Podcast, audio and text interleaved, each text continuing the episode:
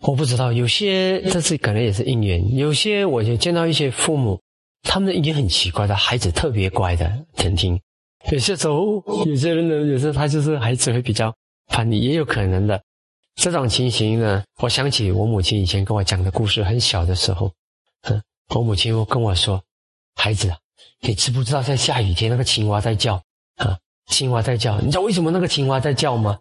我小小就听故事哦，妈，这么青蛙在叫？他讲，哎，从前很久很久以前，那个小青蛙呢，这个小青蛙跟妈他的妈妈，他妈妈讲什么呢？那青蛙就是刚好都要做相反的，你讲什么，他就一定要跟你做相反的。然后呢，那个时候呢，啊，有一天他妈妈要死掉了，他妈妈就跟孩子说，啊，想孩子想，哎呀，我的孩子一辈子我做什么，我讲什么，他都做相反的。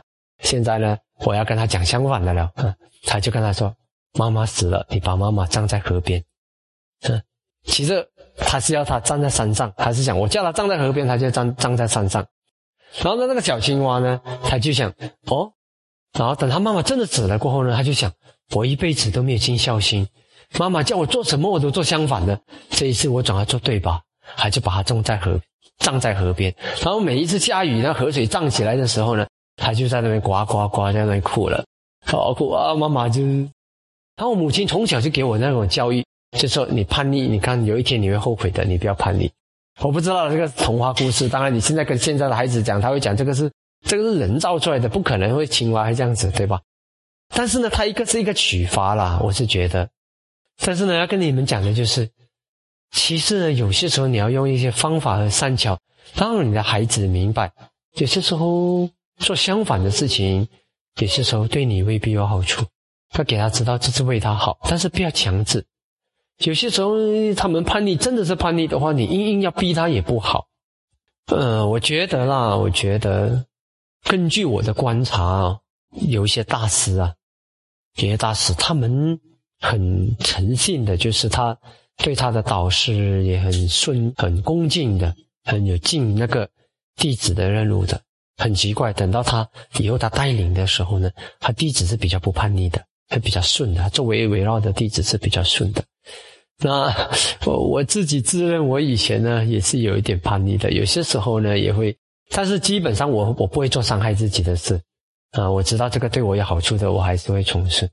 但是所以有些时候我们自己的功德如果不够，像我这样子，我觉得有些时候以前比较自我一点的还是什么。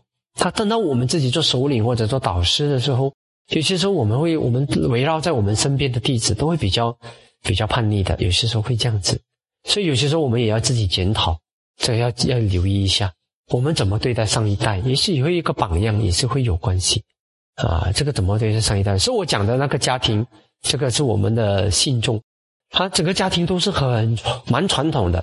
他们那种就算是父母亲有一些东西什么，他就是对上一代非常的好，啊，两夫妻对上一代非常的好，所以他们的孩子呢也是蛮蛮感恩的，蛮受教的。所以有些时候可能你会不会有一些情形，我们要用身教。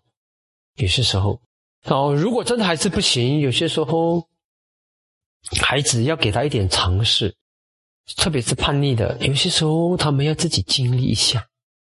有些时候他们要经历一下的，如果他不经历一下，他不摔跤一下，你一直怕他摔跤，也是。你只要得得到好的东西，他更加不要。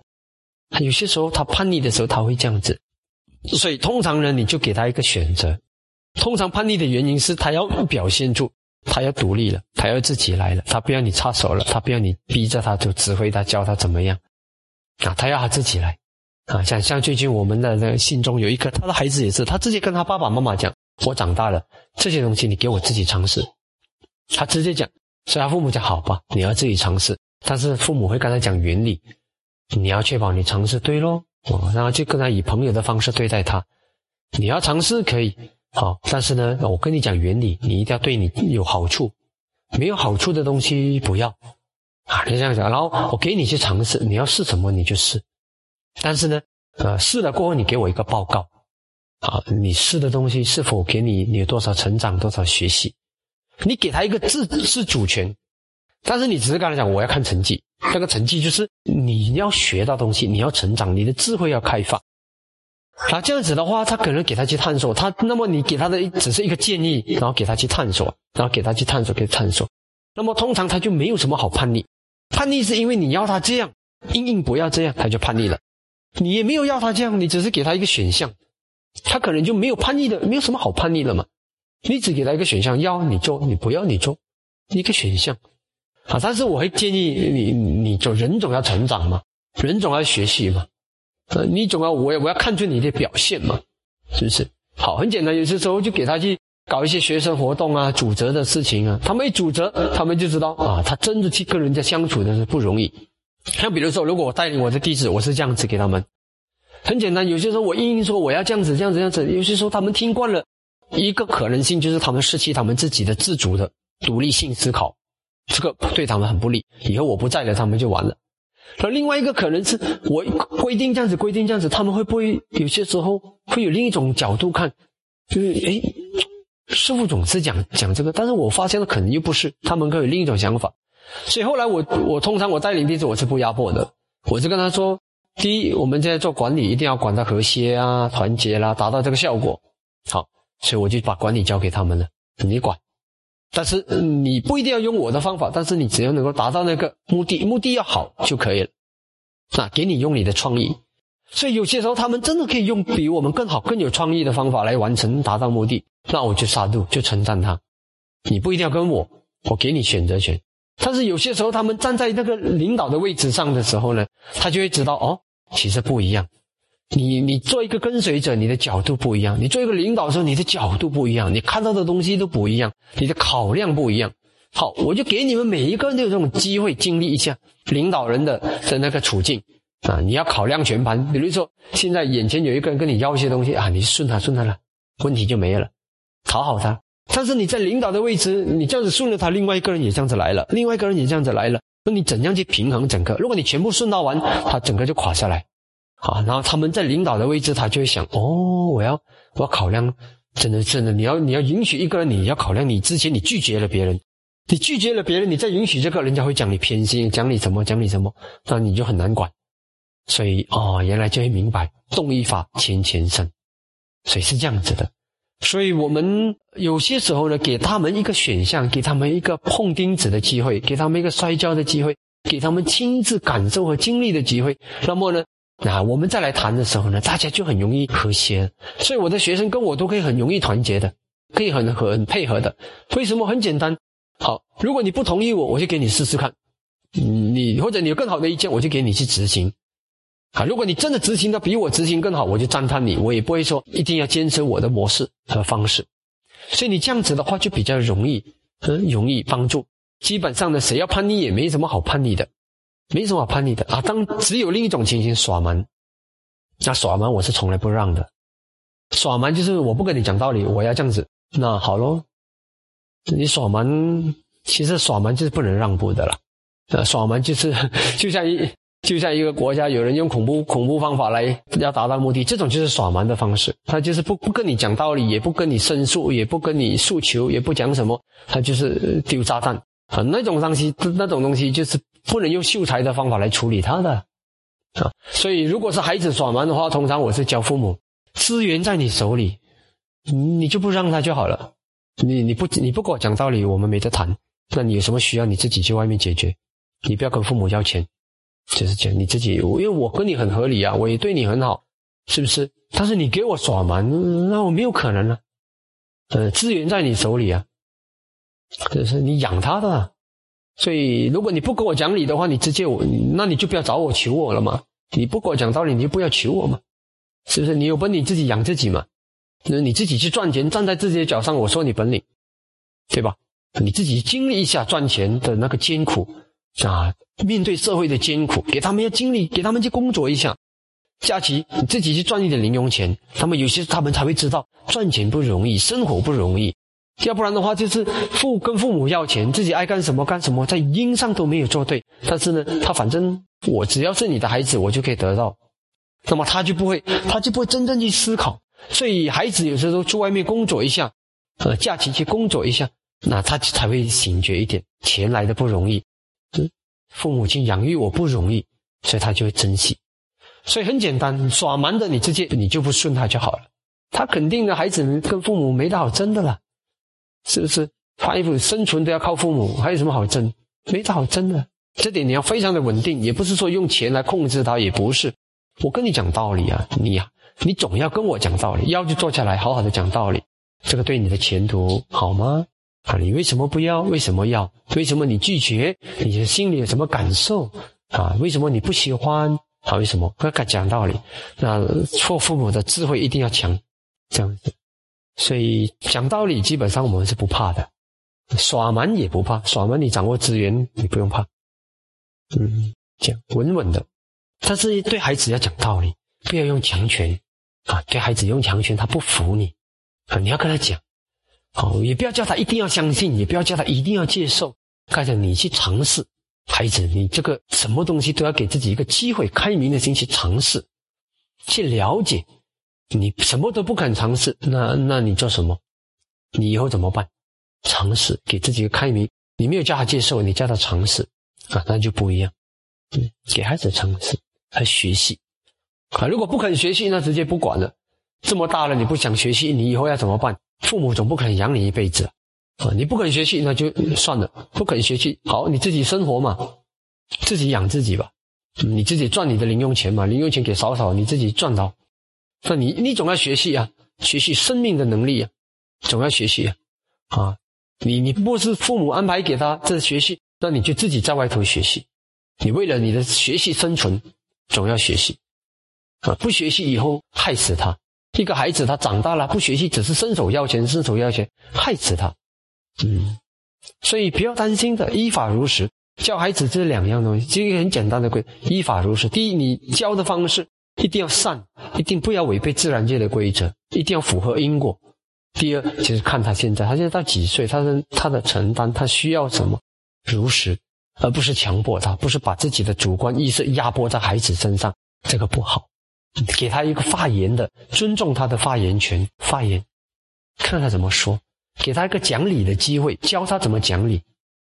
好像我母亲她教我们的话，如果讲理，我们孩子讲理讲赢了妈妈，妈妈极高兴，还讲啊，我孩子比我更懂道理了，啊，青出于蓝，所以变成我们小小就被训练成讲道理，啊，不讲道理是不服的。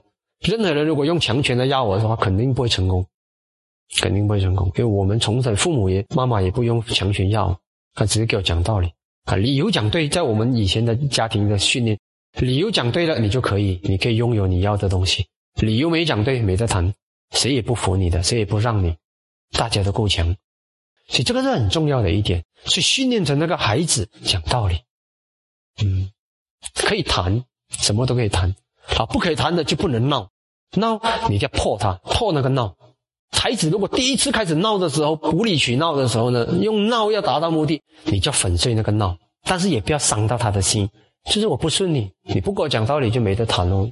要你就讲道理，这个游游戏规则，你不知道游戏规则那没得谈，就给他闹。他要怎么闹，你要破掉他，破了一次他以后就不敢闹了，一次两次他以后就再也不会用用耍蛮的方式跟你闹。嗯，一定要狠狠的破一次。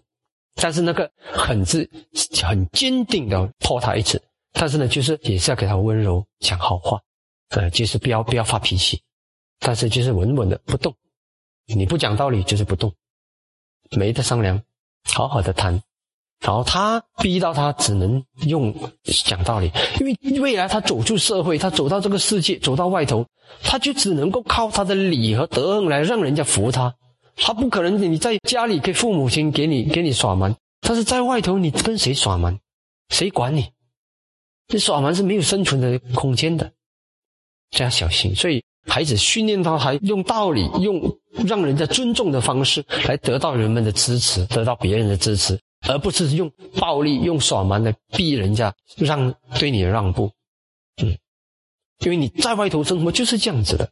所以这点要知道，不然他会很痛苦。孩子他在家里耍蛮惯了，出去外面就完了。哦，所以这样子讲，依法如实。其实做领导也好，教孩子也好，做什么也好，还是离不开因果法则。你一定要根据这个因果法则。因果，其实呢，因果是一个很重要，生命里面很重要的法则。我们要在我们的生命里面活出这个因果的智慧和信心。真的，做什么都好，不管你要做生意啊，你想赚钱呢，你也要在因果上做对。啊，比如说贪腐啊，那些就是不符合因果的。你没做什么，你就是只是因为你的权利要人家给你钱啊，这个就不符合。啊，如果是因果法则，比如说你就是一直做多多好处给大家，啊，像比如说现在用网络赚钱，他们其实用的手法就是一直给人家好处，然后他只赚了一点点的广告费，他还是赚很多钱。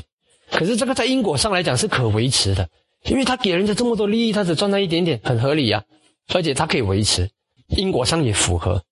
啊，但是如果是欺骗、欺骗致富的，因果上不符合。你的因没有，你要果，你用手段去得到那个果，因没有，啊，这个就要以后要付出惨痛的代价。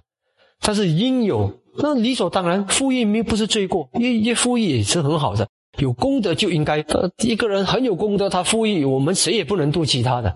现在很多人都在埋怨贫富差距，贫富差距不是问题，他有功德，他有富有，他是他的事，你没办法的。要纠正的，导致一个社会里面不正当的致富方式。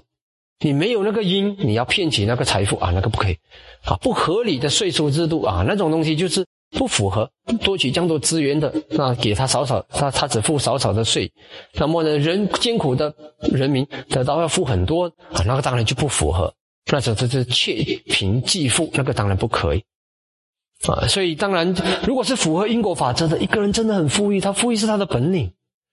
比如说，一个很有才干的领领导人，他可能他做一个或者是一个公司领导人 CEO，他只是做一个一两个决策，公司就赚钱了。他这个东西是多少员工都做不到的事，员工可以很卖力，一天八个小时在那边奋斗，十个小时在那边努力，但是呢，他努力来努力去，公司未必赚钱。但是那个主管他只是做一两个决策，他看得很准，他一两个决策，公司就赚钱了。那一一年拿一两百万，一或者一两千万的那个。那个入息算得了什么？因为没有他的话，那几亿都没有。所以在因果上，只要符合，贫富差距是不可逃避的。人家有钱是人家的事，只要他有本领。但是如果他用不正当的手段致富啊，那个是这个是问题啊，这个是问题，这个是很违背因果的，违背因果啊，对社会大众是很不公平的，是这样子的。所以，我们如果是照着因果法则去教孩子啊、带领啊、领导公司啦、什么啦啊，你把因果关系弄得越来越明显，那么就会人家就受到鼓励去做对的事。所以，父母其实教孩子就是就是一种领导学。那么，一个公司带领一个员工也是领导学，其实都是领导学。那么呢，如果你是用你懂得善用因果法则，那基本上呢都会做得好，不会做不好。就是说，如果是一个公司，因果法则怎么用？就是谁对公司最有贡献的，他应该得到合理的、符合他的贡献的报酬，那么就让人家鼓励往那方面去努力。所以，像现在我看我们那些很多的我们的成员佛友们，他们的公司在已经不再要求他们几点上班、几点下班的。所以常常我就看到，诶，我们的主席，我下飞机下午两点也好、三点也好，他就来接我了。诶，我想你不是要工作，他说现在我们工作都不需要在办公室。一老板也不看你在不在办公室，最重要是那个电话来了，你做对决定就可以了。因为你的他要的是你把东西完成，钱赚到啊，就是这样子。所以现在这其实是很注重的，就是啊，你如果一个人他很有贡献，那么他应该得到他的贡献符合他的贡献的报酬啊，是这样子的。所以一样一样，你懂得善用因果。那么你就会懂得让他在这个因果法则里面努力去在因上努力，以便他得到他要的东西。孩子也是一样，小小就要训练。所以你看犹太人他们怎么训练他的孩子啊？当然他们是从钱的角度了。哦，孩子小小就训练他要赚钱啊！你你如果是在家里的话，用什么东西都要付钱的，每一样东西家里都有价钱的，确保你要努力去去生存。当然这个是世这个世界不只是钱嘛。是，但但是他他要达到的目的就是让你训练从小自力更生，靠你自己的努力去奋斗去得到你要得到的东西，不是靠生下来就有一个金汤匙，不是，这点很重要的一点。所以如果懂得善用的话，那你就会善用因果法则的话，啊，你就会做得很好，你会让你你所带领的人群都会往正确的方向去努力。啊，当然我们讲的这个因缘。不只是肉眼看得到的因缘，业也是很重要的因缘。美德也是很重要的因缘，戒定慧都是因缘。